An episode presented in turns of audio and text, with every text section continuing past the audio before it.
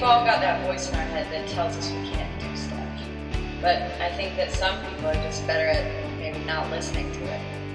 And by sitting down with those people, asking them questions, and then you know, recording it and blasting it out on the internet, perhaps, maybe, I can help other people like me get out of our own way.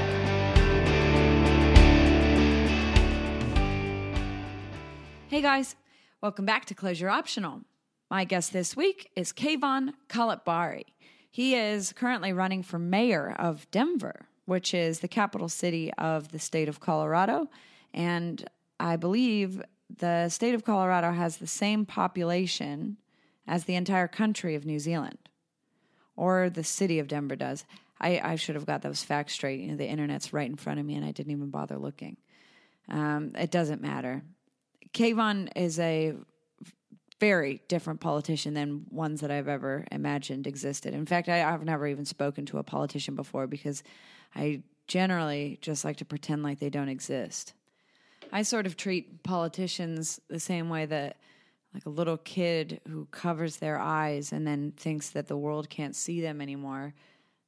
I just pretend like politicians don't exist so that I can get on with my life and not have to think about like the horrifically stupid laws that are probably being passed on my behalf. But obviously, I sort of realized that that wasn't the best policy to have in relation to politics in light of recent events when we hired a giant fucking sweet potato that grabs pussies. Uh, I realized I probably needed to take a little bit more interest in my civic duty as a member of a democratic nation. But talking to Kayvon made me feel like that is possible and to do it differently. Kayvon's whole job right now is to try and do politics differently in the US, and I think he's doing a pretty good job of it. This is a great conversation, especially if you're bored or not interested in politics. It gives you a good entry into how politics maybe, hopefully, will be different in the new days to come. This is a great conversation, and uh, we recorded it in his office. So at some points, there's an air conditioner that comes on kind of intermittently, and I'm really sorry. I've tried to get rid of the sound in this post production, but um, I couldn't really do anything about it. So I hope it's not too distracting. Hope you guys have a great week. Oh, and if you want to update on Shoggy for August, the sugar free August that we're doing, Melina accidentally ate honey on her oats, and we had to have a little discussion about that, didn't we? I would call it misinformation by the organizer. we realized that even though honey comes out of a bee, it's still considered It's sugar. fine. So we've had to cut that out, haven't we? I have. We'll check in next week. Nobody gives a fuck about our Shoggy for Hope you guys have a great week. Hope you enjoy the conversation. And next week, we're back with legendary Muay Thai fighter John Wayne Parr. Have a good week. Enjoy the conversation, and I'll talk to you again soon.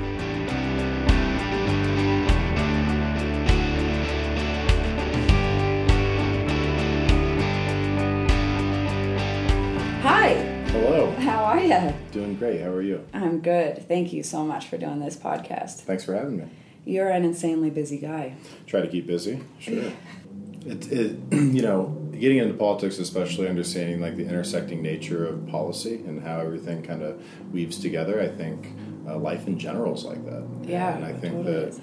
Um, you know, I did this event called Art and Art Ampersand a few years ago, and it was about how art intersects with civics and entrepreneurship and livelihood and technology and criminal justice and, and all these things, and how no one, no matter what you do, should sit on an island with what you do, right? An artist Yeah. should be an entrepreneur, an artist should be engaged in politics, an artist should uh, do all these things instead of just being like the struggling, woe is me artist, right? Like you can be so much more powerful and take so much more agency over your lives if you understand the power you can have in these other fields. And that's just how I, I've lived life, and it's got me into a lot of interesting things. Yeah, oh, it's pretty amazing, man. But that's a good point because I think historically and definitely in my own head, I um, there are two drastically different worlds. Business and art are two do- totally different worlds, and I don't know if that's like the way I grew up with my parents because they are artists and struggled their whole lives, and it was almost like they basically instilled it into me that if you want to make artwork, you're just going to struggle. That's just the way that life is. and it's always been that way. And I've never, I still have no idea how to reconcile those two things. I think at the end of the day, an artist doesn't need to be a business person necessarily, but you should know when you're getting taken advantage of. Right? You should understand um, the boundaries of what you should accept and what you know what's inappropriate as far as being taken advantage of. And on the business side, you know, one of the reasons I support art and the creative space so much is because I can't engage in it myself. You know, I'm a terrible Yeah. dancer, singer. Um, I can't draw worth a shit.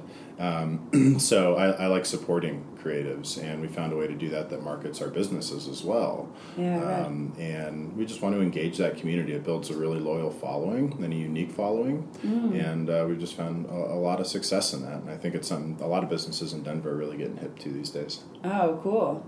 Yeah, well, because they're, um, I was just saying this uh, the other day, like those people, the kind of artist type of people that live on the extremities of what's normal, that's their job, is basically to go out in chaos, find an idea, and bring it back into reality for us to experience. Mm-hmm. And those people are the ones that are kind of consciously thinking all the time, changing the way that they perceive the world, open to ideas. And they're the people ideally that should be engaged in politics, but most of the time are so disenfranchised they just are like, well, you know, fuck it. Yeah, we've never tried to dictate or drive, you know, where people's art goes. Um, Yeah. We've wanted to always be as uncensored as possible. Yeah, cool. um, through my arts magazine, through Sexpot Comedy, they're always about letting people create in the manner that they want to. Yeah. And just helping them do that in whatever media they see fit. Yeah, that's awesome. Yeah, what is Sexpot? I read about that just yesterday. I didn't realize that you even did something like that in the comedy world. So Sexpot Comedy started in 2012 as a response to our lack of social consumption spaces for cannabis. Ah, yeah. So one of my uh, pizzerias down on South Pearl here is our second location of Sexy Pizza.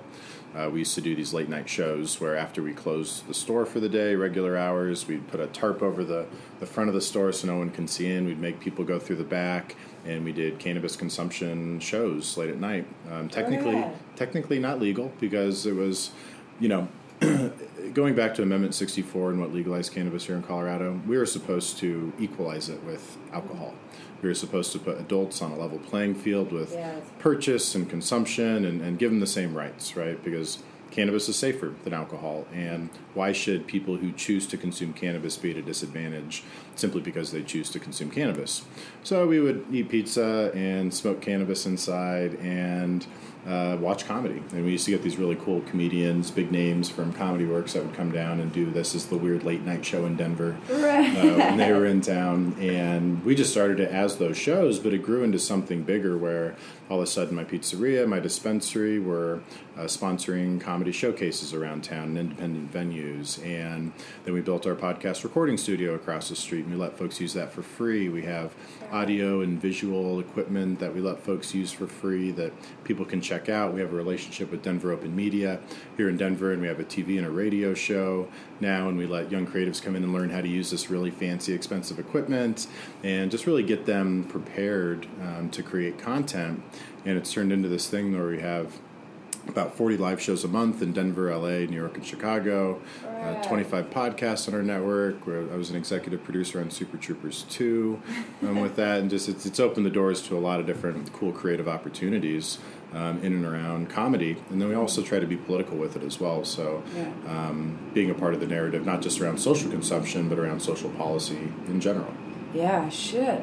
That's awesome, man. And you followed exactly what you believed in, and then suddenly it's just grown into these different various avenues. Yeah, I, had, uh, I moved out to Denver in 2004, uh, right a week after I turned 21. I had an en- engineering job in uh, Lincoln, Nebraska, where I was born. Uh, I've been living on my own since I was 16. Graduated college when I was 19, and got a job a couple days out of school with an engineering firm. They transferred me out here to start uh, the office in Denver um, to help uh, be with some of the workforce out there. And I did that for a couple years and just wasn't really digging uh, the gray cubicle uh, in the gray office, working with the people that were often gray inside. and I, I, I had a couple years uh, prior to quitting uh, that job. Right when I moved out to Denver, got involved with a group called Safer, Safer Alternative for Enjoyable Recreation and it was uh, in response to the violence and the rape culture on campuses that was primarily fueled by alcohol. If you got if you had alcohol on campus, you just got a slap on the wrist at Colorado and Colorado State University. Mm-hmm. If you had cannabis on campus, you could get expelled. You could lose your housing. You could lose your scholarship. Mm-hmm. And people again were put at a disadvantage for using a drug that's safer that wasn't fueling these other issues. Uh, so the group that I uh, ended up working with passed student body initiatives on both campuses to make the penalties the same uh, for having alcohol and cannabis on campus. That turned into Initiative 100 here in Denver, uh, which I worked on. I was like the first volunteer in the modern cannabis policy reform movement here, and it uh, decriminalized cannabis in Denver for adults up to an ounce. We were the first major city in the country to do that. And it was with those people that uh, started that organization that I ended up starting my pizzerias with. Uh, they're, they're from Long Island, New York, and always wanted to name a place called Sexy Pizza, um, simply for the curiosity and the name that it kind of incites in people. And then hopefully they get in and eat the pizza, and it's good enough that they'll come back.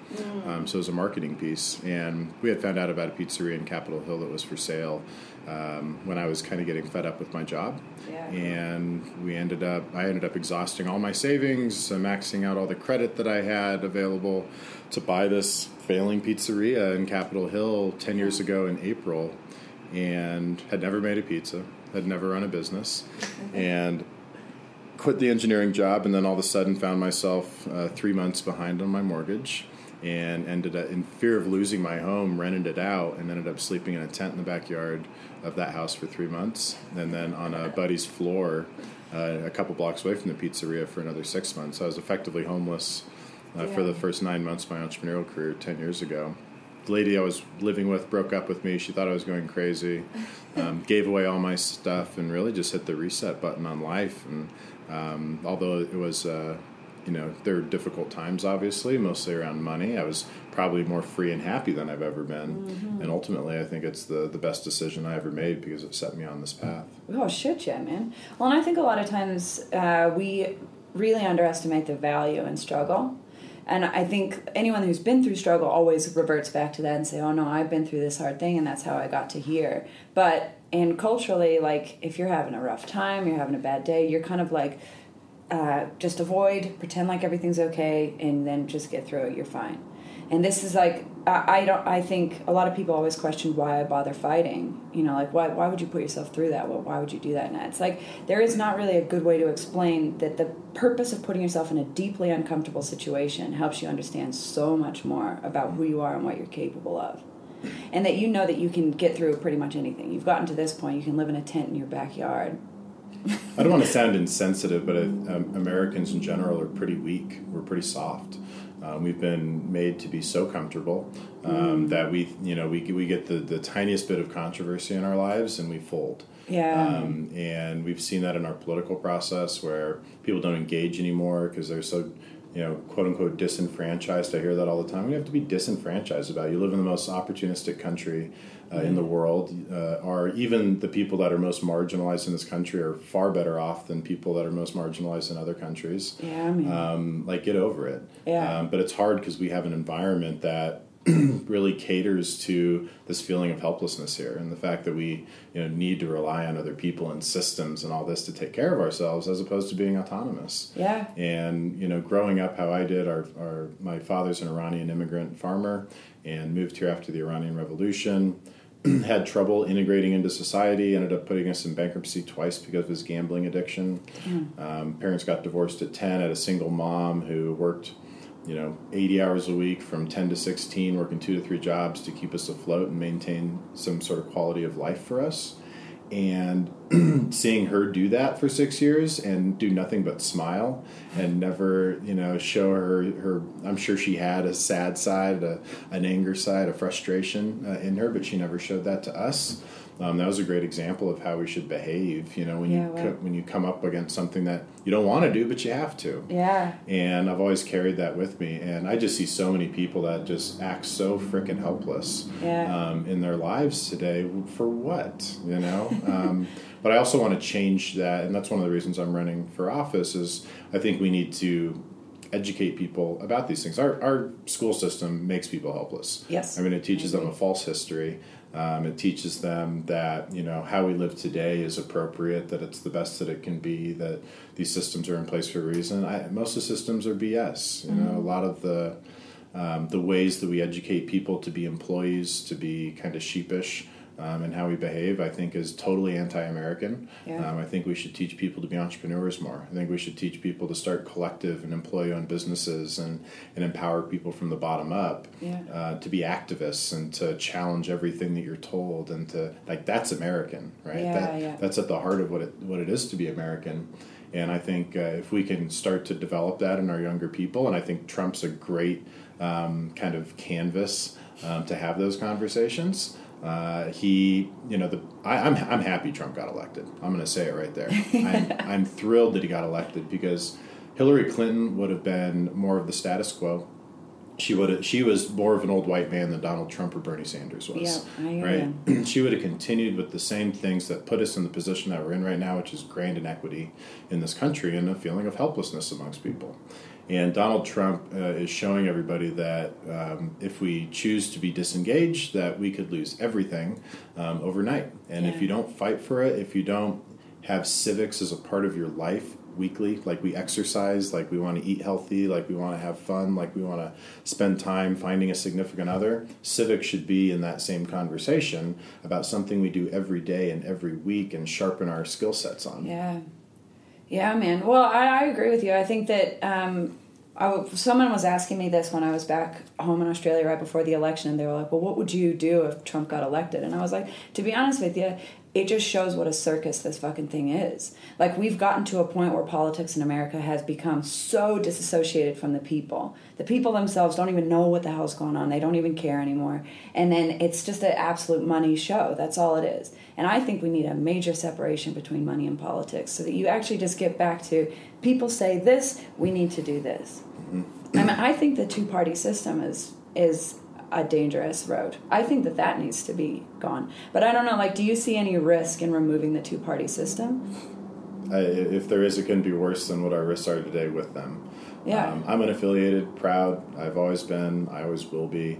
Uh, I think to take a very difficult world with all its complex systems, people, religions, ideologies, it's very dangerous to think that you can split it up into two columns Yeah. right, of thought.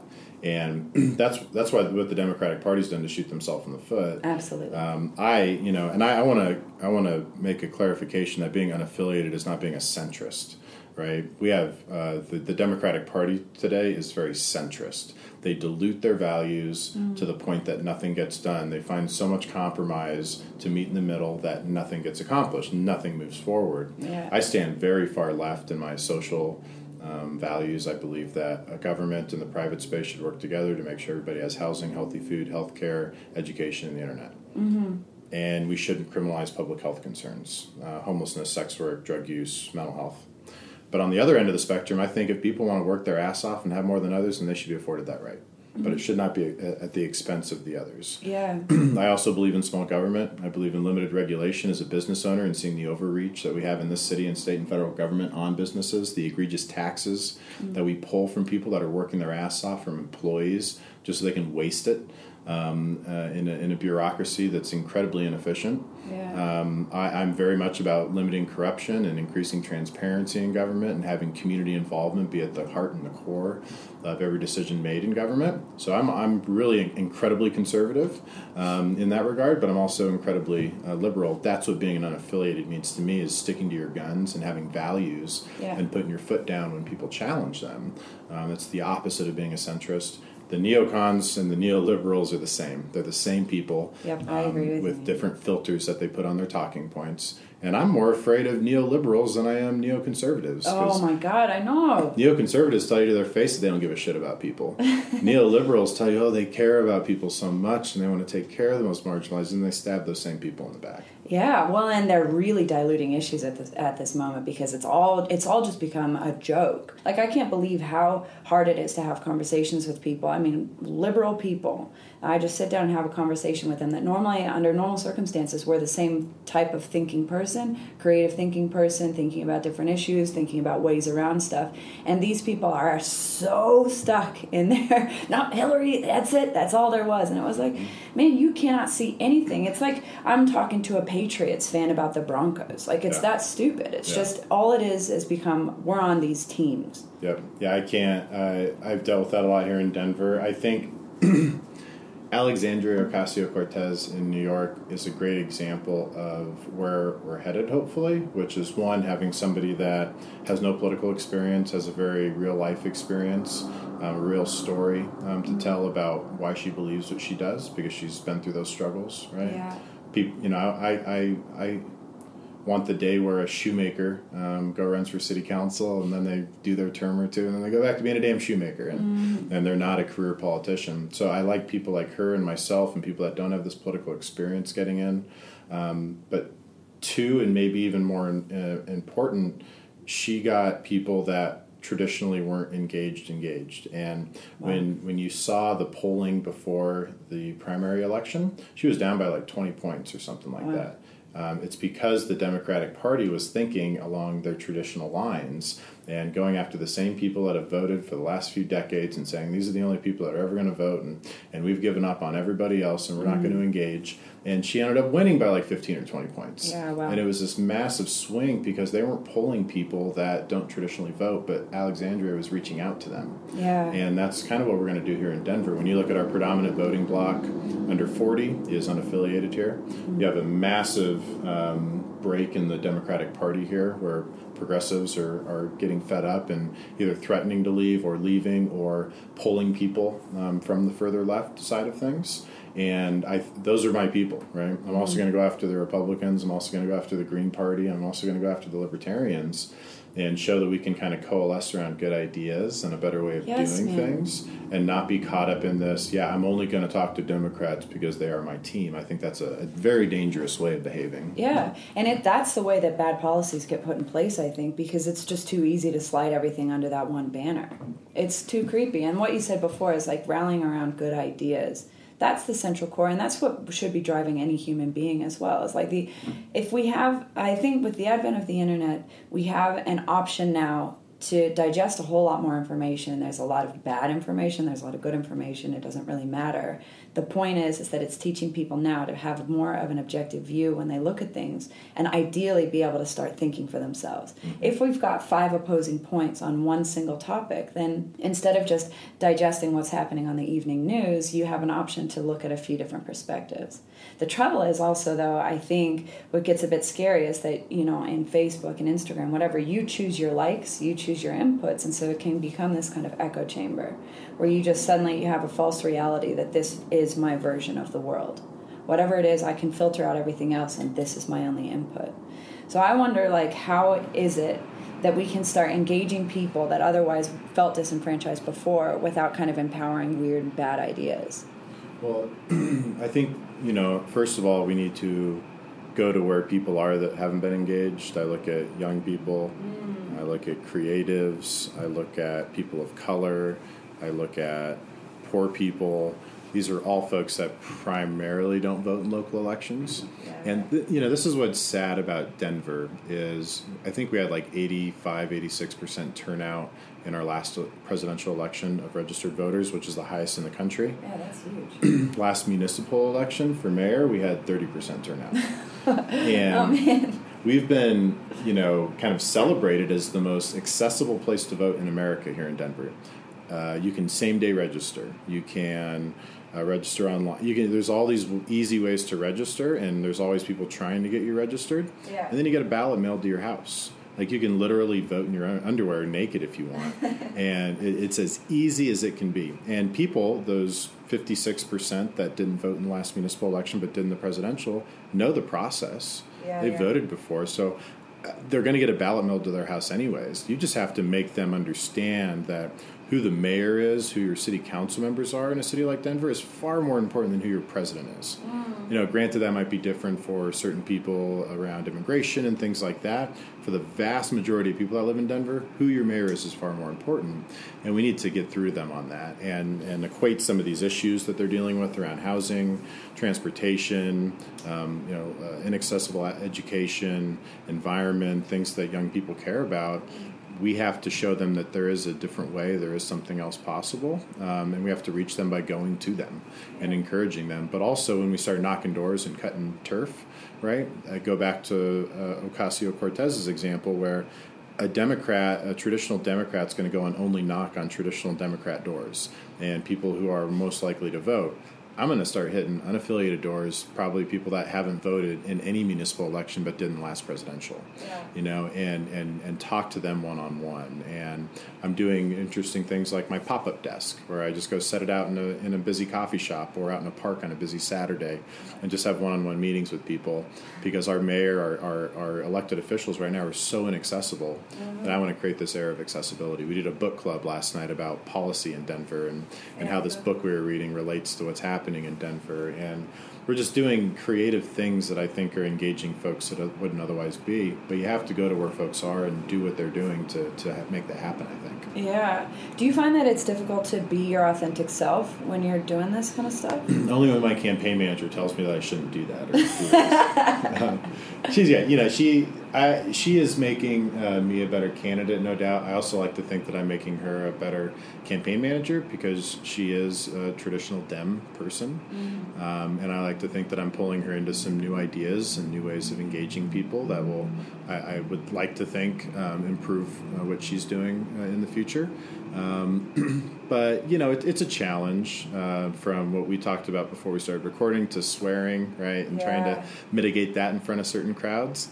I don't know. I've had a lot of folks, especially in younger crowds, come up to me and say, I really, I, you know, they're just smiling, they got a smirk on their face, like, I'm glad you swore like that. You know, like simple things like that, creating authenticity or um, creating authenticity in this process. Yeah, um, just by being yourself.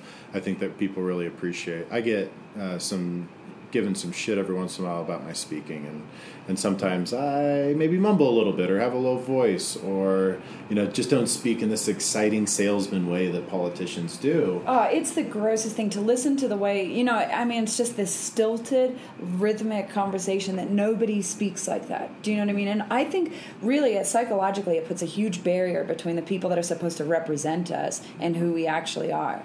I think it's a nice thing, but I also think that in some way we kind of want to believe in this office of the politician that they they're kind of the professional. And i think a lot of people get a little i think there's a, a little bit of an element of danger now that they've seen what an unprofessional politician can look like in the form of donald trump that that's like you know people are kind of like oh shit now we're recoiling. We want to go back to that safe hillary clinton style which i think is so creepy because she you're hiding behind this office of a person that you're supposed to be representing this shell of a person. And really at the inside you're just fully rotten completely rotten from the inside out because that's all the only way you got to be a politician in the first place was by being an asshole. Yeah. Yeah we need to have people if, if they're to be truly representative of the folks that voted them into office got to be a real person with real experiences and, and act and talk like people do. And it's okay to to have emotion. It's okay to not be perfect. It's okay to not be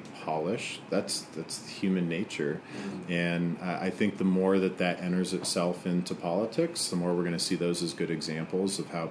Uh, you know, it's creating a contrast of what people want to see, yeah. um, and they're going to probably aspire to that more. Hopefully, yeah. you know, I'm a I'm a huge fan of. Right now, you have like the very moderate Democrats that want to like tinker on the inside, and they're all about dad and how can we just change this one little thing to try to either fix our system or get more people to vote for us? And then you have the people on the far left that are getting to the point especially after donald trump where they're like i want to burn this shit to the ground. Yeah. I don't think either of those are solutions. I'm about creating parallel tracks of mm. Contrast right mm. new systems that we can stand up slowly, that we can prove the model of, and compete against these traditional ones, whether it's in banking or social housing, um, decriminalizing drugs, and, and using this rehabilitative approach mm. um, to mental health and, and substance abuse and and not saying we're gonna like ditch these other systems off the bat because people are gonna you know fight tooth and nail to keep some of them in place. They're so used to it.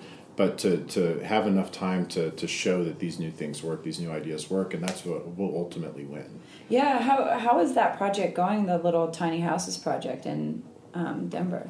It's good. We just had one denied, our second one denied by the city last week, which pisses me off, and we're going to be fighting.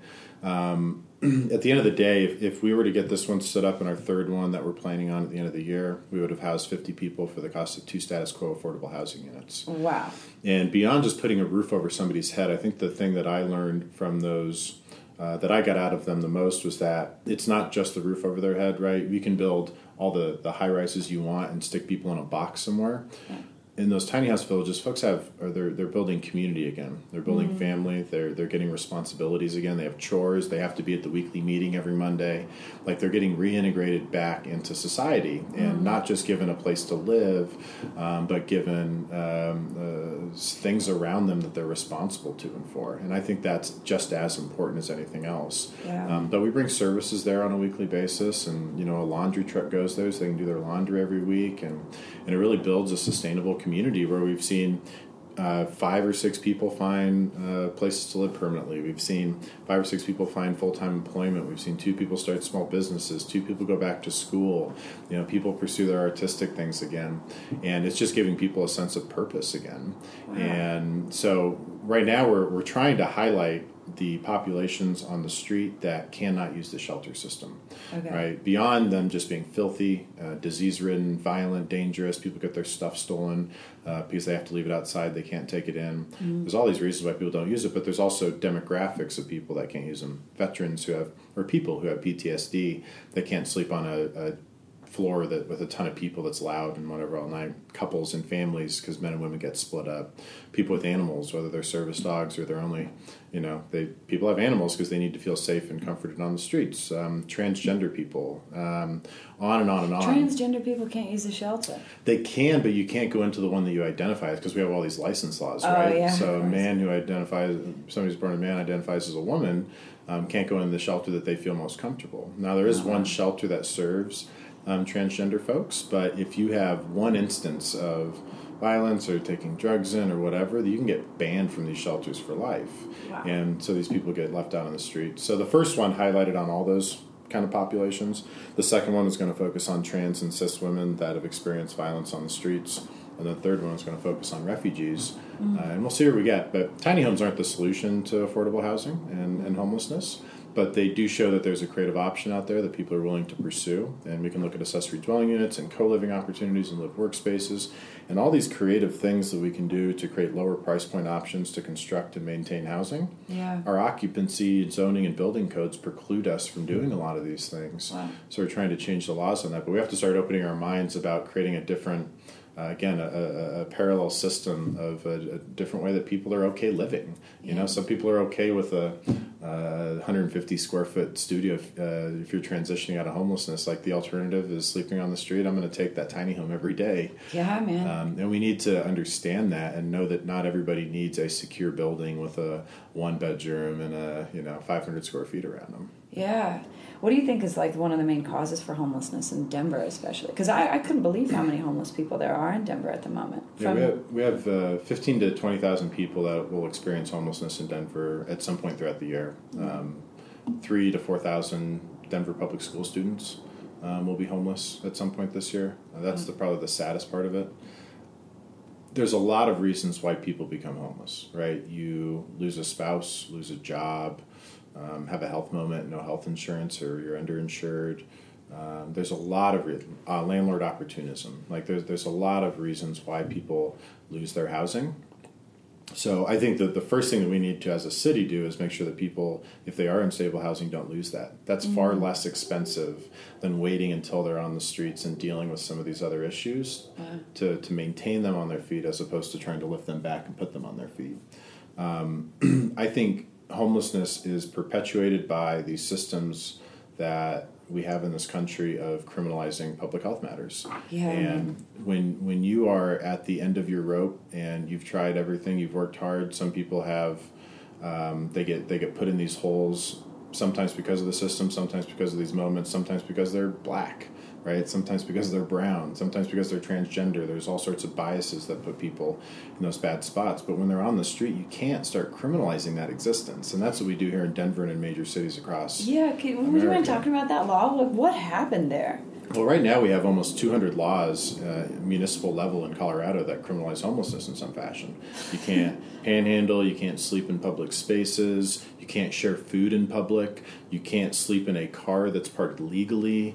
Um, there, there's all these things that, I mean, think about sharing food. You think they're going to go to the nice, well to do white family in Washington Park and tell them that they can't have a picnic? Yeah, fully. Right? They're not going after them. They're doing it to the people that are trying to feed the homeless downtown in parks and, and trying to take on the responsibility of what our city should be doing to take care of these people. And even beyond the criminalization, if you go to the city, they'll say, we, we barely arrest anybody. Uh, for homelessness, I go one. If you arrest one person for being homeless, that's one too many. but two, it's through the it's through these laws that maybe don't end up being criminal, but they're harassment. Um, I slept. I've slept out with the people experiencing homelessness quite a bit over the last three years. I've been swept by police officers myself, and sweeping is when they come by when you're sleeping, not in the public right away. You're off to the side. You're not bothering anybody. I'm just wrapped up in a sleeping bag, and cops will come by four times throughout the night in a six-hour period and tell you to move along. And you're like, move along to where? I'm not going to go to the shelter system. And they say, I don't know, but you can't stay here. So what do you do? You pick up all your shit and you move around the corner and you plop down. You fall asleep again. They come by and harass you an hour and a half later. And what is what is what do they get out of that? What does anybody get out of that? And how much money we spend on these police officers just harassing these homeless people all night Yeah. that are trying to survive? It's insane. And then when you get into our criminal justice system, you know, and, and, and really quick, people do get fined as well. And a fine, even though it's not criminal, it's civil, right? Ends up being criminal because if you can't pay that fine, you get a warrant out and they end up arresting you for Yeah, it. like the last thing you need when you're homeless is a fine. Right. You don't have enough money to buy yourself food. Exactly. and it's the same thing with renters, where 90% of renters in uh, who get eviction notices that have legal representation in that get to stay in their homes because 90% of those people were getting pushed out by landlords doing illegal things. Oh wow. But if you don't have enough to pay your rent, how are you going to pay for an attorney, right? Yeah, so we need to create a legal defense fund as a city to really support these folks that can't afford one. But back to the criminalization, it, it is one third the cost to subsidize somebody's housing outside of jail than it is to put them in jail. Yeah. Right? Mental health, substance abuse services cost far less money and are far more effective and cost efficient outside of jail than they are in jail. So why are we putting people in jail for public health matters where they're just trying to survive? And I would apply that to homelessness, mental health, substance abuse, um, sex work. People are doing those as mechanisms of survival, um, engaging in bad behavior around those um, to get put in jail. But then now they have, even if they're not convicted of these crimes, um, an arrest record that precludes them from fair housing and employment and financial aid and child custody. You can't get uh, some public housing uh, at the federal level if you have bad credit or if you have a criminal record. Right? Are these not the people that need it the most? Yeah, yeah, right. yeah. This supportive housing.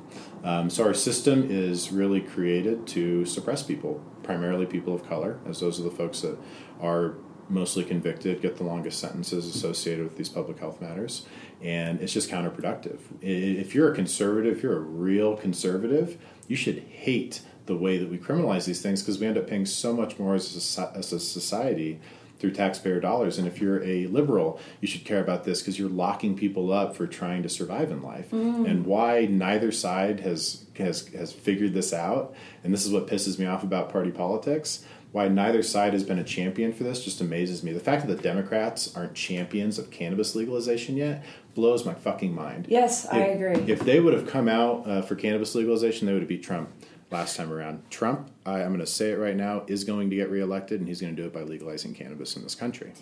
And when you talk about 800,000 people going to jail every year for simple cannabis possession, getting these barriers, these arbitrary barriers put in their lives, the fact that Democrats and, and the fact that they speak about being social justice warriors haven't figured this out, that most people in America want it, that 64% of, of uh, Americans believe in adult use cannabis and think it should be legal, that over 90% think that medical cannabis should be legal.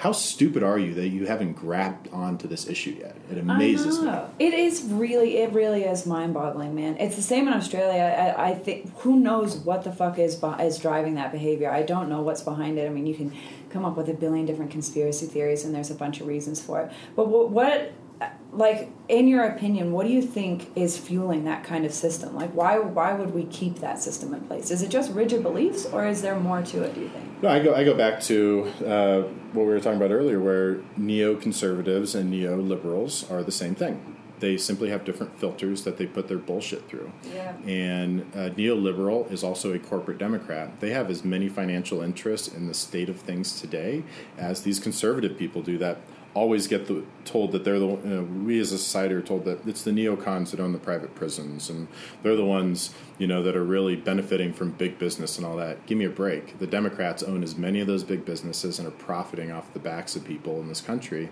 as much as the Republicans are, and they're afraid of losing ground. Take uh, Governor Hickenlooper for instance in this state. He's the most centrist, like washed up. Um, no values, doesn't stand for anything Democrat that you can possibly have. He's running for president, by the way, which is frightening. I know. I can't imagine somebody voting for somebody that looks as weak as he does and acts as weak as he does. Um, but he, after we passed Initiative 100 here in Denver that decriminalized cannabis, did not instruct law enforcement to stop arresting and citing people for cannabis, and arrests went up the next year. Whoa.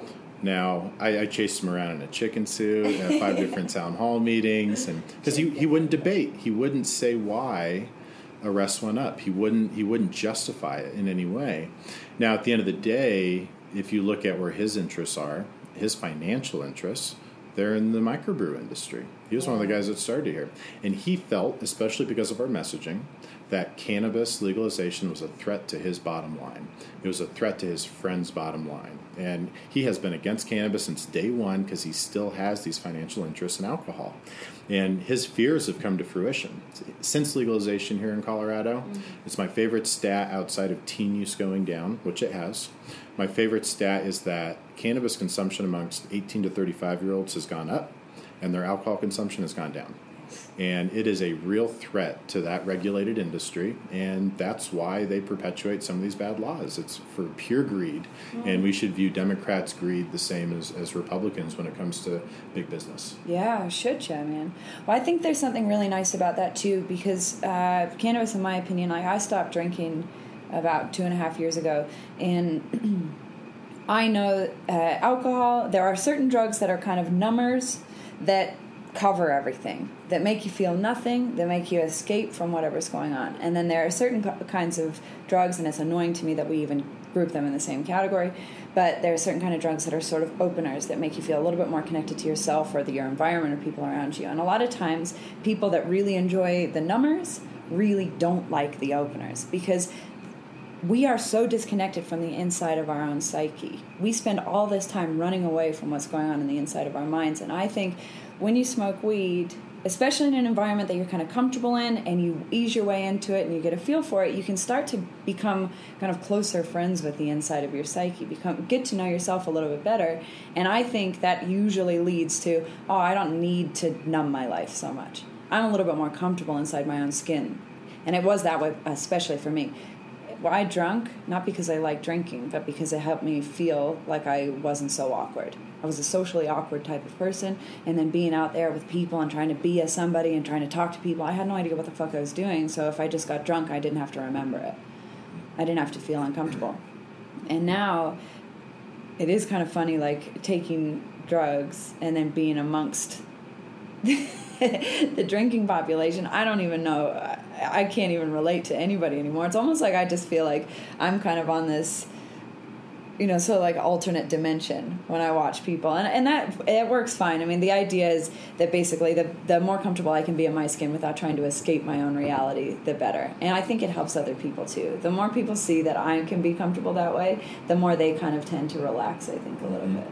Well, there's, I mean, you take a look at our, our two biggest drug problems in the country are issues because of our big business and cities and entertainers, and we have the system of celebrating um, very, very dangerous drugs. The most dangerous, alcohol, is the most dangerous. It kills one in seven working age Americans. how are we not ra- railing against this as a drug? Because people are profiting massively from it. The opioid epidemic, right? We we were we're so worried about heroin, and we're so worried about all these other drugs that don't kill nearly the people that prescription opioids do. Um, and we didn't even give a shit about prescription opioids until they started killing rich white people, Yeah. right? And suburbanites and soccer moms and, and their little rich white kids. That's when we started caring. We didn't give a shit that black and brown people have been dying from, you know, heroin and, and other drugs for decades. Yeah. Right? We never viewed it as a public health crisis. Now all of a sudden the tables have turned because it's wealthy white people dying Why does that happen? The powers that be. I mean, it's like the crack cocaine disparity, oh, right? fuck, yeah. You know, you, would get 10, 20, 30 times the prison sentence for having crack, even though it's the same frickin' thing as cocaine. It's just that black and brown people use crack primarily and white people use cocaine. Mm. And th- we have laws that are stood up, perpetuated, and bastardized by well to do white people it's not a bash on all white people, but when you look at the the ownership in this country and, and who is making laws and driving it, it is wealthy white people that have a stake in how things are done and they're comfortable and they're the if not the one percenters the five percenters that are very comfortable and want to keep going what's happening and it's, it's just the system we're in. So that, that's one of the reasons I want to open up this public health discussion is we need to be just honest and, and look at people the same across the board and the struggles that they're dealing with and understand that opioid abuse, um, prescriptions that you get from your doctor that shouldn't have prescribed you, um, those for the eight umpteenth time, uh, is the same as somebody dealing with uh, meth issues. Yeah. Um, we're using it as, as you kind of said to like numb um, this pain that we're dealing with from uh, loss of, of a family member, uh, you know, a health condition, uh, something. People are using it not because they're bad people. They're using these drugs. They're um, you know engaging in sex work to survive and to deal with how difficult life is. And we started talking earlier about you know when we don't teach people and grow people up in an environment that's like self-empowering and and that is like that teaches folks that they should question uh, the things that you learn in school and we absolutely should. Um, but we don't because we don't teach people those things we just say that this is the reality that we live in and and i can't hack it so i'm going to find some way to escape and i think that's why a lot of people use drugs Yeah. to just escape and not deal with this reality that they think that they can't change Yeah, which is so frustrating because I think, I mean, obviously we call it a representative democracy. The idea is that it's supposed to be, we are supposed to be getting these people into power. You're talking before about people taking, our government taking way too many taxes to go through an inefficient bureaucracy. And more than that is that we watch what our money's being spent on. Like, and how frustrating is it if you hired somebody to come into your house and fix your windows, and then they came and broke three windows, and then we're like, well, sorry, but you still have to pay me. And it's like, oh, wait a second, I hired you to do a job. You did exactly the opposite of what I wanted you to do, and now you still want me to keep paying you? Mm-hmm. Like, I I mean, at this point, we should all just go, fuck you, I'm not mm-hmm. paying it. You know what I mean? Until you start actually representing me, I'm not paying it. then you go to jail Yeah, right? exactly. You go to jail for not paying your taxes. There's a big movement right now to try to keep, you know, municipal. Why why is the city and county of Denver paying the feds anything? Mm. Right? Why is why is the state of Colorado paying the federal government anything? I think there's only three or four states that pay the federal government more than the federal government provides them. California is one of them. That's why they have leverage in the immigration discussion. And California can tell the federal government, "You want to come into our state? We're not going to cooperate for dick." Yeah. Um, we're not going to do anything to perpetuate an agenda that we don't agree with. And fine, you want to cut off our federal funding? We're going to stop paying you too, and you lose out at the end of the day. And we need to get back to this place where we're keeping money here and quit. All the taxes that are paid are administratively collected, administratively stored, administratively spent. They're filtered down through multiple departments and divisions and organizations and associations. And how much money do we lose in overhead just managing this money? Um, they say that I forget what it is the the percentage of uh, money spent that's actually collected. It's menial. Um, so the more that you can keep it in the hands of people in the first place, uh, the more you can keep it in local governments, the more that that fuels local economies. Um, we all win at the end, but taxes have gotten out of control, and that's why. I mean, I don't agree with Donald Trump, especially with how he did tax reform, but we need massive tax reform Um, and I don't even think it comes from necessarily taxing the rich a whole lot more, even though I'd like to do that. I think it's just not taxing people that don't have money. Um, tax the rich at the same level that they are, that's fine. Um, but let's tax far less those folks that don't have the means. Let them keep their money, and let's fuel local economies.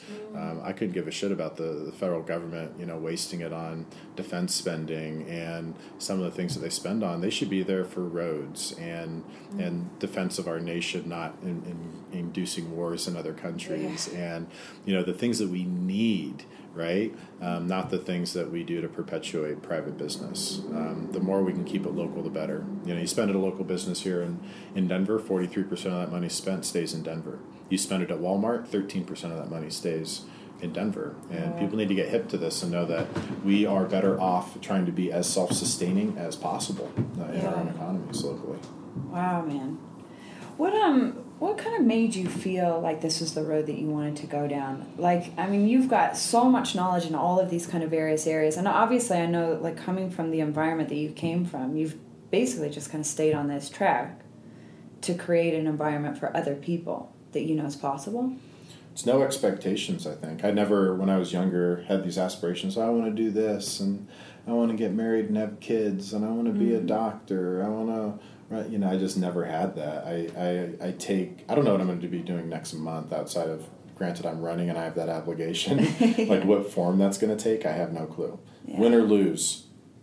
You know, the first day, I have no clue what I'm going to do. I, I have policy thoughts and people I want to hire and things like that. If I don't win, I have no clue what I'm going to do, and I think that's okay. I think it's okay to not know and to let life kind of bring opportunities your way. Yeah. Um, I say yes to everything, even if it's the high school student in North Carolina that saw something on Vice that I was in that wants to interview me for their senior paper about drug policy reform. I say yes to that, and it's been amazing to see things pay themselves back 10 years down the road when you least expect it or when you never expected it. Um, so I don't know. I, I as far as like why I'm running specifically, I think it's I saw this mayor, this current mayor, run unopposed three years ago, and we didn't have any conversations about the things that Denver's dealing with. Um, housing, homelessness, lack of affordability, our deteriorating environment here, our lack of investment in public uh, transportation. All these things were mas- massive problems three years ago. And had we a viable candidate to challenge him three years ago, we would have had those conversations, and I think Denver would be better off for it, win or lose, Yeah, by yeah, that yeah. candidate. And I saw the potential for him to run unopposed again and say, I'm not going to let that happen. I am a very privileged person. I get that. Um, although I'm a man of color who's dealt with his own racism in his life, um, I appear as a white man. Uh, I have businesses, I have money, I have a wide network, and for me to have that kind of privilege and not use it to benefit others um, would be a travesty. Yeah. And we need more people that have means and privilege to step out and fight for others that don't. And that's why I'm doing it. And I think at the very least, we're going to have a lot of conversations that we wouldn't have otherwise had. I think we're going to affect some policy along the way. We already are. Um, the mayor's starting to use our talking points. This guy's been in office for 15 years. He's never used the word social justice until the state of the, the city address the other day. Right? like, give me a break. I've been fighting for social justice reform for 13, 14, 15 years, right? Yeah. I've been living that, and you just started using that word. Like, give me a break. Um, so we're, we're changing the narrative already. Yeah, cool. And uh, I'm running because I know that if I win, we can do some very radical things here, and I'm, I don't mind calling them radical. Um, they're not radical in the sense that they're unproven, right? All the things that I'm looking at public banking and social housing and decrimming public health issues and providing free tuition and providing free public transportation passes and all that, those happen all over the world. And they've, those models have proven successful. There's no reason we can't do it here except that it pisses off those special interests. Um, and if I lose, great, we affected stuff along the way, and I'm going to have 30,000 people that are going to vote for me that I'm going to have a connection to that we can rabble rouse and do all the things that we can to push from the private sector on this government to get better and to Yeah. challenge them at every decision that they make. Oh fuck, man! It's a good challenge for you, and it's a, an awesome thing to do. You're absolutely right. Like to to be able to challenge somebody just to at least have the discussion changes people's minds because they have to come up with some other way of dealing with you. You know what I mean? You're right there in their face. Yep. It's a good thing. We're going to start knocking doors uh, next week, you know, 10 months before an election. Like, that just does not happen. People are knocking doors two months before the election, right? I'm 5X in that. We've got 300 volunteers already Wow. registered with the campaign. We outraised the mayor in the first quarter. We got six figures in the second. Um, we're putting pressure on a incumbent mayor that has not been seen in Denver in its history, um, like we are right now, and we're just getting started. Yeah. Um, I just set aside these 13 businesses. Uh, that I have, and five of my nine board seats to focus on this full time. That in, in and of itself is a privilege, right? That I can support myself doing this full time for a year, um, and I'm going to take advantage of that as much as I can and, and use this opportunity for all that it's worth. Yeah. Well, it's a good thing, and I appreciate that you're also unaffiliated too, because this isn't about winning against the over, other team. Like this, literally is for you about making some changes. Yeah, it's not about being enemies with those people. It's about bringing more people in. Yeah. And when I tell people, if I told people I was a Democrat, I automatically turn off so many people. Mm-hmm. Same thing if Republican, you turn off so many people. Being unaffiliated, I can actually unite people, and I can pull out the folks that are that are disenfranchised by their parties and work with them together without condescending, without you know fighting for fighting's sake, um, and hopefully draw some of those more moderate centrist people out to where they probably really actually believe um, what they actually believe, but Yeah. are kind of dogged down by the system as it is right now. Make them feel more comfortable stepping out and being honest about what they want to see. Yeah, man.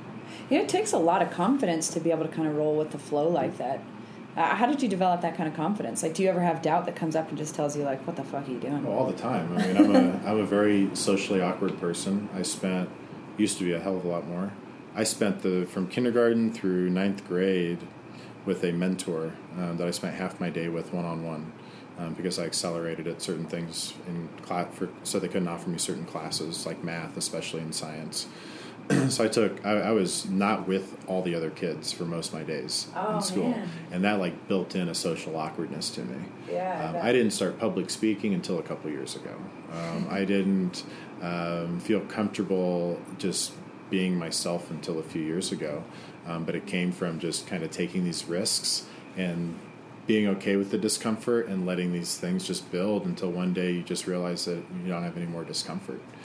And and not feeling that discomfort and saying oh i didn't like that. I, I can't do that again. Like just forcing yourself to do it again saying what do you have to lose? You know? Um, but it took a lot of time.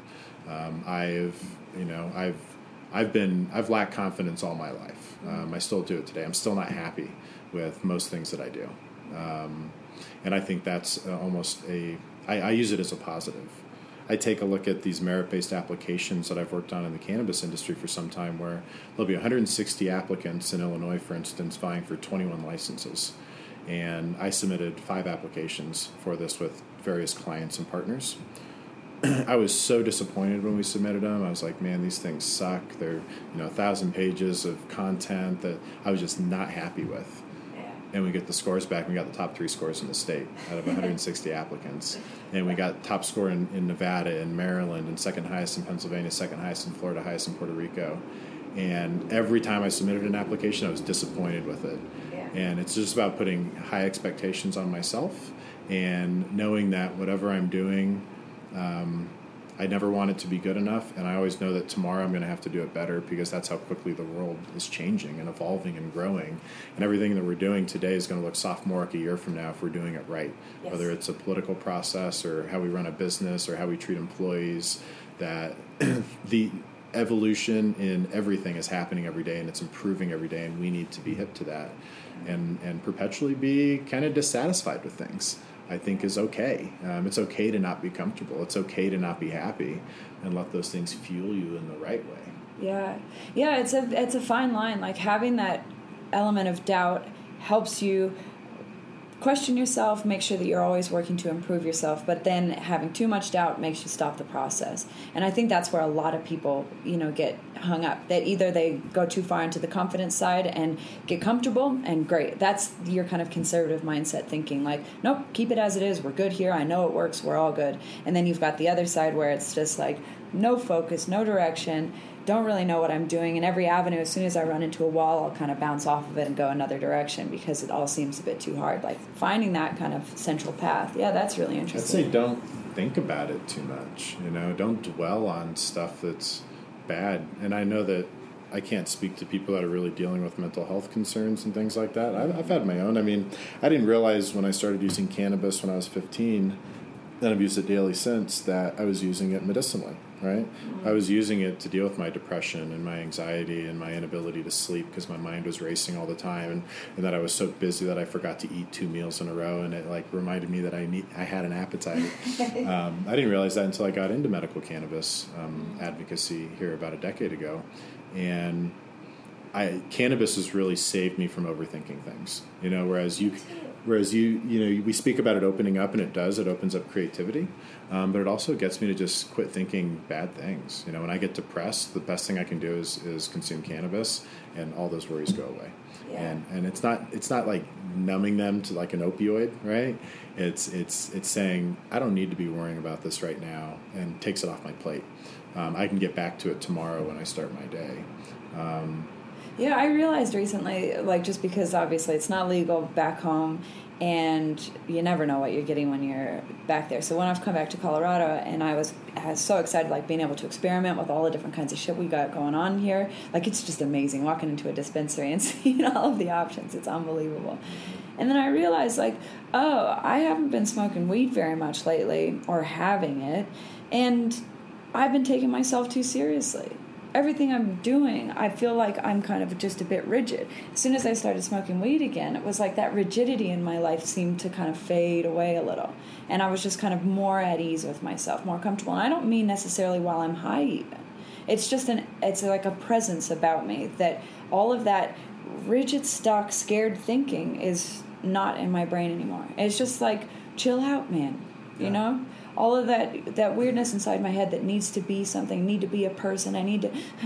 everything feels tight. All that's gone. Yeah, we're all figuring this out as we go. You know, nobody, anybody that says they know what they're doing, uh, they're full of it. I don't know. I, I, think it's okay to not know what you're doing. I think yeah. it's okay to be scared and to experience all these emotions. You just need to know how to release them. Some people do it through exercise. You know, some people do it through meditation or yoga.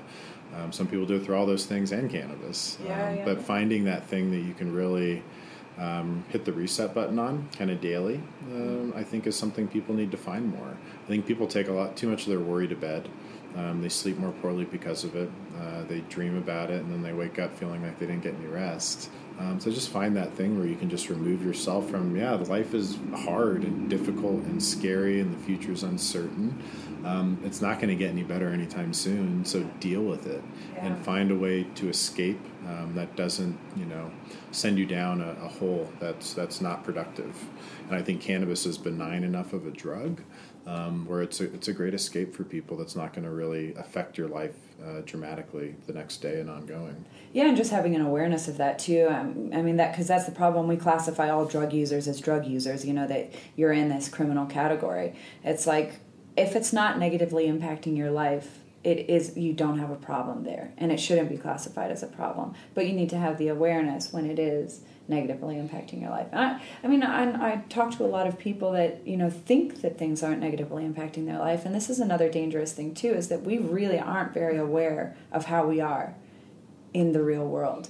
You know, you think that you might be operating at 120%, but you're not and you need to have kind of that network of people around you. It's not just you it's everybody else around you that you know developing that community that keeps you accountable and keeps you responsible. And let's not be hypocrites about other substances out there.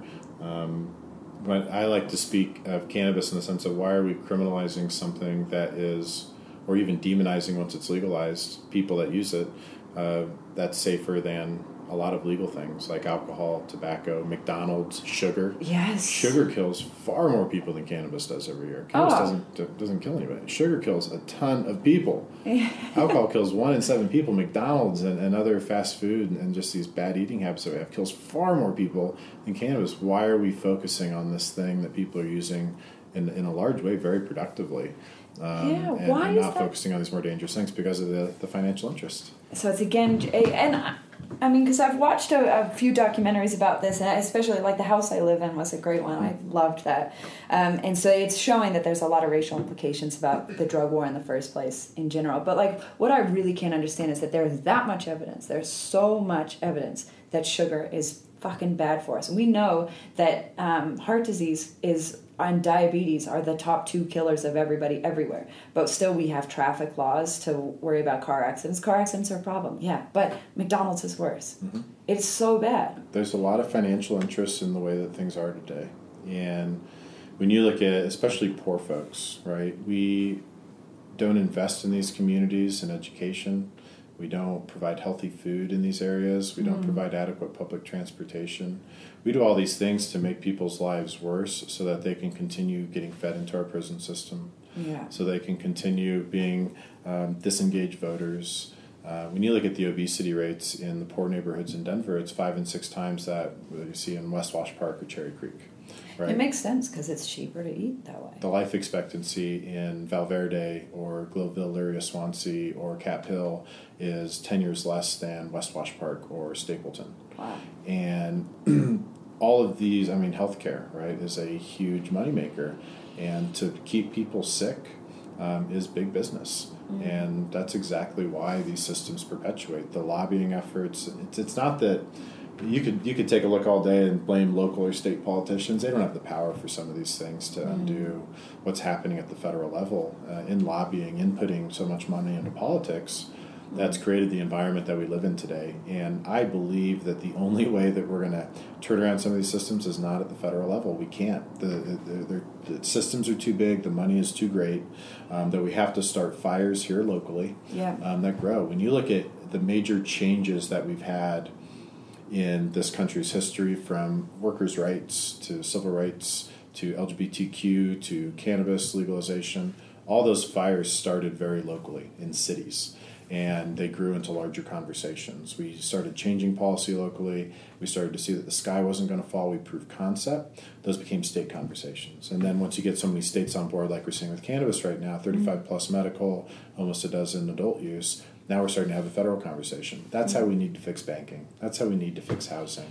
That's how we need to fix this criminal justice system is proving this new model here locally. And we should be the um, the this um, where democracy is really tried out um, is in these cities. That's what that, that was the intent all the way back when. It wasn't to have this federal overlord, right? It was to, to try things locally here in these small little um, test cases. Yeah. And if they prove successful, let's grow them and, and spread them across this country. And I think we need to get back to some of that. Yeah, well, should ya? Well, this whole thing was a grassroots thing from the start, wasn't it, in Colorado?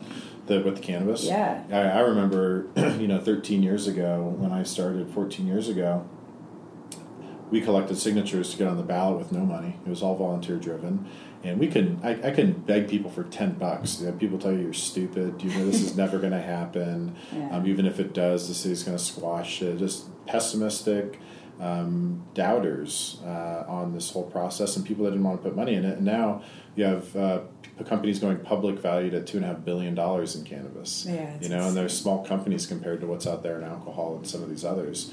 So that happened in the span of a decade. Yeah, You know, wow. so think what could happen on these other topics if we actually have passionate people locally um, that are fighting for something and are willing to, because they know it's right, um, fight for it and work with others in other cities to perpetuate that. That's that's what we need to do to start the fires. We need to do to change things around here. Yeah. What do you think is right?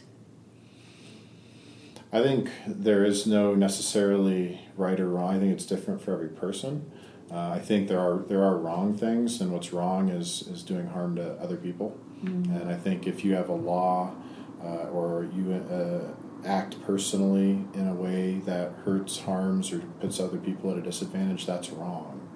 I don't know that there is a right. I think it's people should live as free as possible and create and act in a manner that is unique to them and to do whatever they want to do as long as it's not harming somebody else. And if people want to live outside, they should be allowed to live outside in a way that doesn't harm other people. And that's where we've gotten right now is we you know, there are maybe five to ten percent of the homeless folks here that want to live outside. The rest don't. But we apply that kind of thinking um, to this whole population. I think that's very dangerous when we, you know, just because you had a bad incident with a black person, that it makes you a racist, right? Yeah, or to insane, to say that just because is there a huge systemic cultural issue in our police force with murdering folks. Does that mean every police officer is bad? No, it doesn't. Um, you know, we, we just we get too general um, on populations of people. I think that's wrong. Um, outside of that, I don't think there is a right. I think people should be able to live how they want to live, and that the government should allow for that kind of uh, flourish and creativity and, and p- allowing people to thrive and find their own success um, as much as possible because it's going to cost all of us less at the end of the day, I think, money and time and resource wise. Yeah, yeah, and and the amount of like creative thinking that we're missing out on by not giving these people a voice as well is dangerous. I mean, the amount of ideas that you could have from somebody who has experienced the problem will probably be the best one to help create the solution. But if they don't have a voice, how are you ever going to know?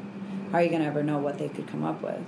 This is an interesting thing too. I mean, because psychologically, we have a real problem with people that um, you know, seeing a homeless person on the street, it's because in our psychology we go, they're a species like of the same as me. I could be that person. I could be fucked up like them, so I need to look away and and it's probably their own fault. They got here because they did something wrong, not because it could happen to any of us. Because that's I think that's what people are mostly afraid of. It's just looking at it and going, shit, that could be me. And instead of acknowledging, oh shit, that could be me, let me help figure out how to help this, they go, shit, that could be me. Instead of it could be me, no, it was their fault. They fucked up somewhere. Yeah, and I used to think. I mean, 13 years ago when I moved here, I hadn't really seen a lot of homeless folks. We didn't have a ton in Lincoln, Nebraska. Mm. And when I moved out here, I'd see people on the on the corners everywhere, and I'd be. I was definitely thinking differently than I do today. I'd say, why don't you get a job? You know, why don't you, why don't you do something? I'd go. My mom worked two to three jobs to, to keep her and two kids afloat. You tell me you can't get a job and take care of yourself? yeah. And that was before I started getting in with these communities and realizing all these reasons why people get put in these places. And it was it was taking the time to learn and to go sleep outside with them and to sit down and have conversations with them. And you realize, man, they're kind of just like you. Like they deal with a lot of the same struggles, um, but they didn't have some of the support that I did. Right? Maybe maybe I could be in that position if I didn't have the mom that I did, or if I didn't have a friend that you know got me out of thinking a certain way about myself, or um, if I had you know got fired instead of quit when it was most opportunistic for me. You know all these things.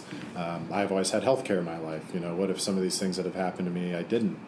Um, so it just helps bring. Uh, an empathy uh, to the to the conversation. And I think once you get deep into these conversations about social policy and you start to really understand the people, especially when it comes to drugs, mass incarceration, and homelessness, it's hard to understand the reality and who these people are and not want to get involved. Yeah. And uh, I, I couldn't imagine knowing what I know and trying to be oblivious to it Yeah. and s- sitting in my bubble. That I, I would feel terrible about myself. Yeah, I mean, wow. I mean, that's a good driving force for you. Absolutely. I mean, it's a scary thing. It's a sad thing that this shit even exists, but it, it's what gives you a reason to live, really, isn't it? Yeah, and I think that's why, you know, our education system the way it is, and why we suppress creative thought, why we suppress drugs that open up, why we, you know, suppress uh, uniqueness and individuality in this country anymore is because there is a lot wrong. And once you get hip to some of this stuff, it, uh, they know that once people know and they start collaborating, especially with, with social media being what it is and, and the internet and this information sharing age that we're in, Yeah. um, how quickly things could self destruct for some of these special interests, which I think we're starting to see some of now. Um, for that. and we need to continue. I want to say this about marches really quick, uh, because we are using this information age to like coalesce people around certain topics very quickly for marches. I just hope that people don't see that as the end all be all to that topic. I know so many people that go march once a year for women's rights or for gun re- policy reform or for whatever.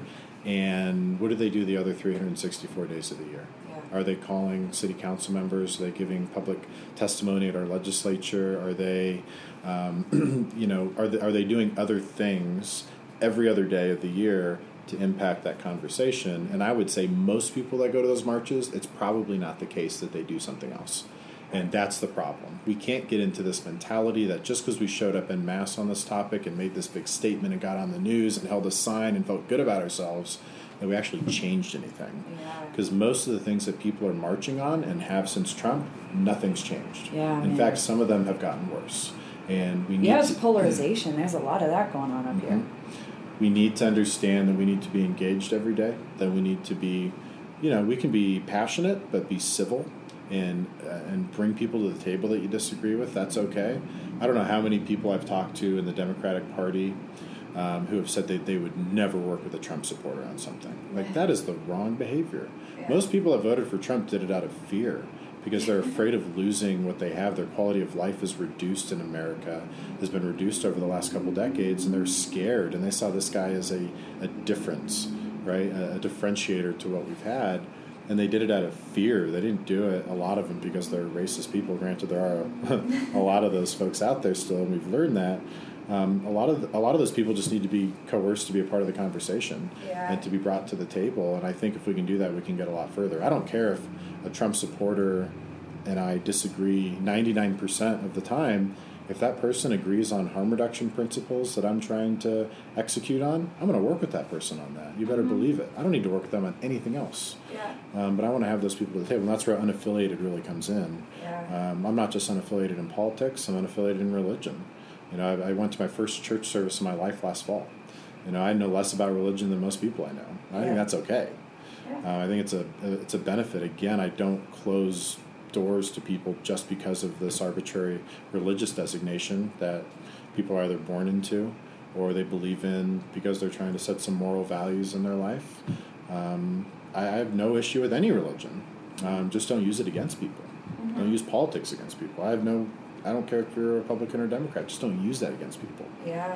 That's Yeah. that. That's where we're at right now is divisiveness based on really arbitrary ideologies, Mm. and we need to stop that and be more unaffiliated and more unique in our thought.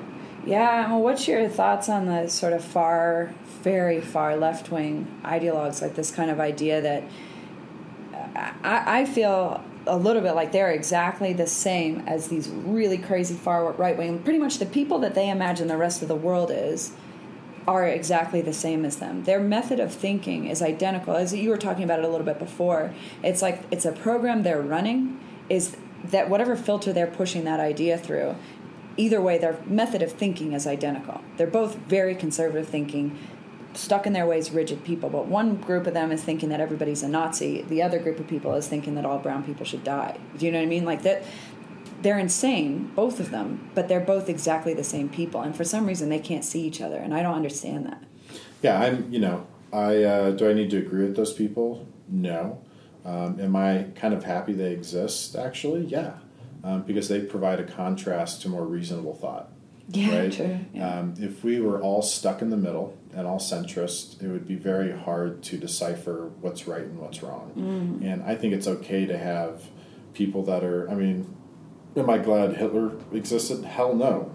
Um, the guy committed like ridiculous atrocities, but as long as we can remember that as an example of what we should be not. yeah, man. Um, it, we need to have those examples in life, I think, from a, a moral and ethical perspective. Yeah. And we need to take the bad things that happen every day in life and use those as a contrast to what we should be pursuing and fighting for. Yeah. And you know, there's not not as extreme as like Antifa or something like that, but there's this other candidate uh, running for mayor, Kalyn Heffernan, and she's a disability rights advocate. She's in a, a punk band. She um, way further left than I am.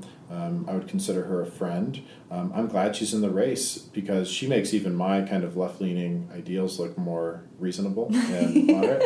And you know, Kay- Kalyn is she's one of the people, and I agree with everything that she says. I just don't know that they're achievable, right? Like if she had her way, we would say, let's tear down all the buildings in downtown and give it back to indigenous peoples. Yeah, wow. Right? Do I agree with that? Probably. Do I think that that should be the case? Yeah. Is it possible? I don't think so. Um, and but I appreciate her being in the race to have conversations about things that don't di- get discussed enough. Yeah. Um, and also to create that contrast is something that I believe is more achievable and would make a, a really dramatic difference in people's lives. Yeah. Oh, that's awesome, man. Yeah, that's really good. I think it would help a lot if people had a bit more um, knowledge of history. Like the way that we're taught in school is like memorize this date, put that down, write this thing out, and then by the time you've done the test, you forgot everything that you just learned. And I, I think that, especially, and myself included, like I seeing that there was some so much social injustice and especially just with the advent of the internet me reading these articles about weed especially and then it just kind of opened the idea to the whole structure of how fucked up everything was. Um, isn't that funny that just me wanting to smoke weed led me to an entire like political agenda? But the idea, seeing that there's some social injustice, injustice, the idea of like, nah, fuck the system, we don't, we need communism again, going back to socialism. But I had no historical knowledge of communism and what it actually had done and what it had become, and the amount of times that it's been tried and completely fucked people up, mm-hmm. and it was a disaster. And everybody nowadays, still a lot of proponents of kind of Marxist thinking, are have not even even considered what's actually happened in the past. Mm-hmm. We have no historical knowledge. I read um, my favorite authors is Milan Kundera. He's a Czech writer, and he writes a lot about that period of time in Czechoslovakia when they became the Czech Republic. Mm-hmm. And uh, it, it just having a human perspective on how these things actually play out with each other, not just an ideological idea about them, you really can start to actually mold an idea that makes sense, that yeah. works. Yeah, labels are scary. I mean, on paper, a lot socialism, communism, capitalism, they all work, right? On paper. yes, paper. exactly. In execution, they don't because humans are flawed, humans are selfish, um, humans want power, humans have ego, mm. and that ultimately makes these things unattainable. So I hate labels. You know, mm. people always ask me to try to label what I think is, uh, I don't know, most appropriate as far as like how we structure ourselves and if it was achievable and and could be executed like it would on paper as social capitalism, right? Just yeah. like what I mentioned earlier, where everybody has the basic necessity, and we don't criminalize people for surviving. And if people want to have uh, more than others and they want to work harder for it, that they should have it. Mm-hmm. And on paper and in theory, that sounds wonderful. Um, could we ever achieve it? Probably not. Um, even if we did, would it work? Probably not. Um, but I think that we should still use these things as driving values, right? There's mm. there's still some some some value in communism and socialism and people wanting to pursue that. There's still value in people wanting to pursue capitalism. We just can't go too far in thinking that it's my way or the highway on these ideologies. Yes, yeah. and that it has to be this. Um, there's there's got to be compromise in all these systems because the world is a very diverse place. Yeah and we're going to continue killing each other for no reason other than that we think differently, um, which is uh, which is the worst part of I think human nature. Yeah. Um, that we kill people based in, in really arbitrary disagreements. Mm. Very sad. Yeah, you mentioned that idea about ego, and I'll probably let us go at this point because we've probably been talking for too long. I don't want to take up too much of your life, but um, you know, human beings, we do have ego, but some people are kind of better at keeping them in check and not and some systems kind of perpetuate that ego or build it up a little bit more. I notice it in fighting obviously. You have to be this personality. You have to sell tickets you have to become a brand and you have to put on a show for people. And if you don't have that element of your ego you get passed up you get overlooked. And in politics obviously it's very much the same. How do you find like how do you find the best way and are you worried about yourself getting lost in your own ego or your own brand of yourself?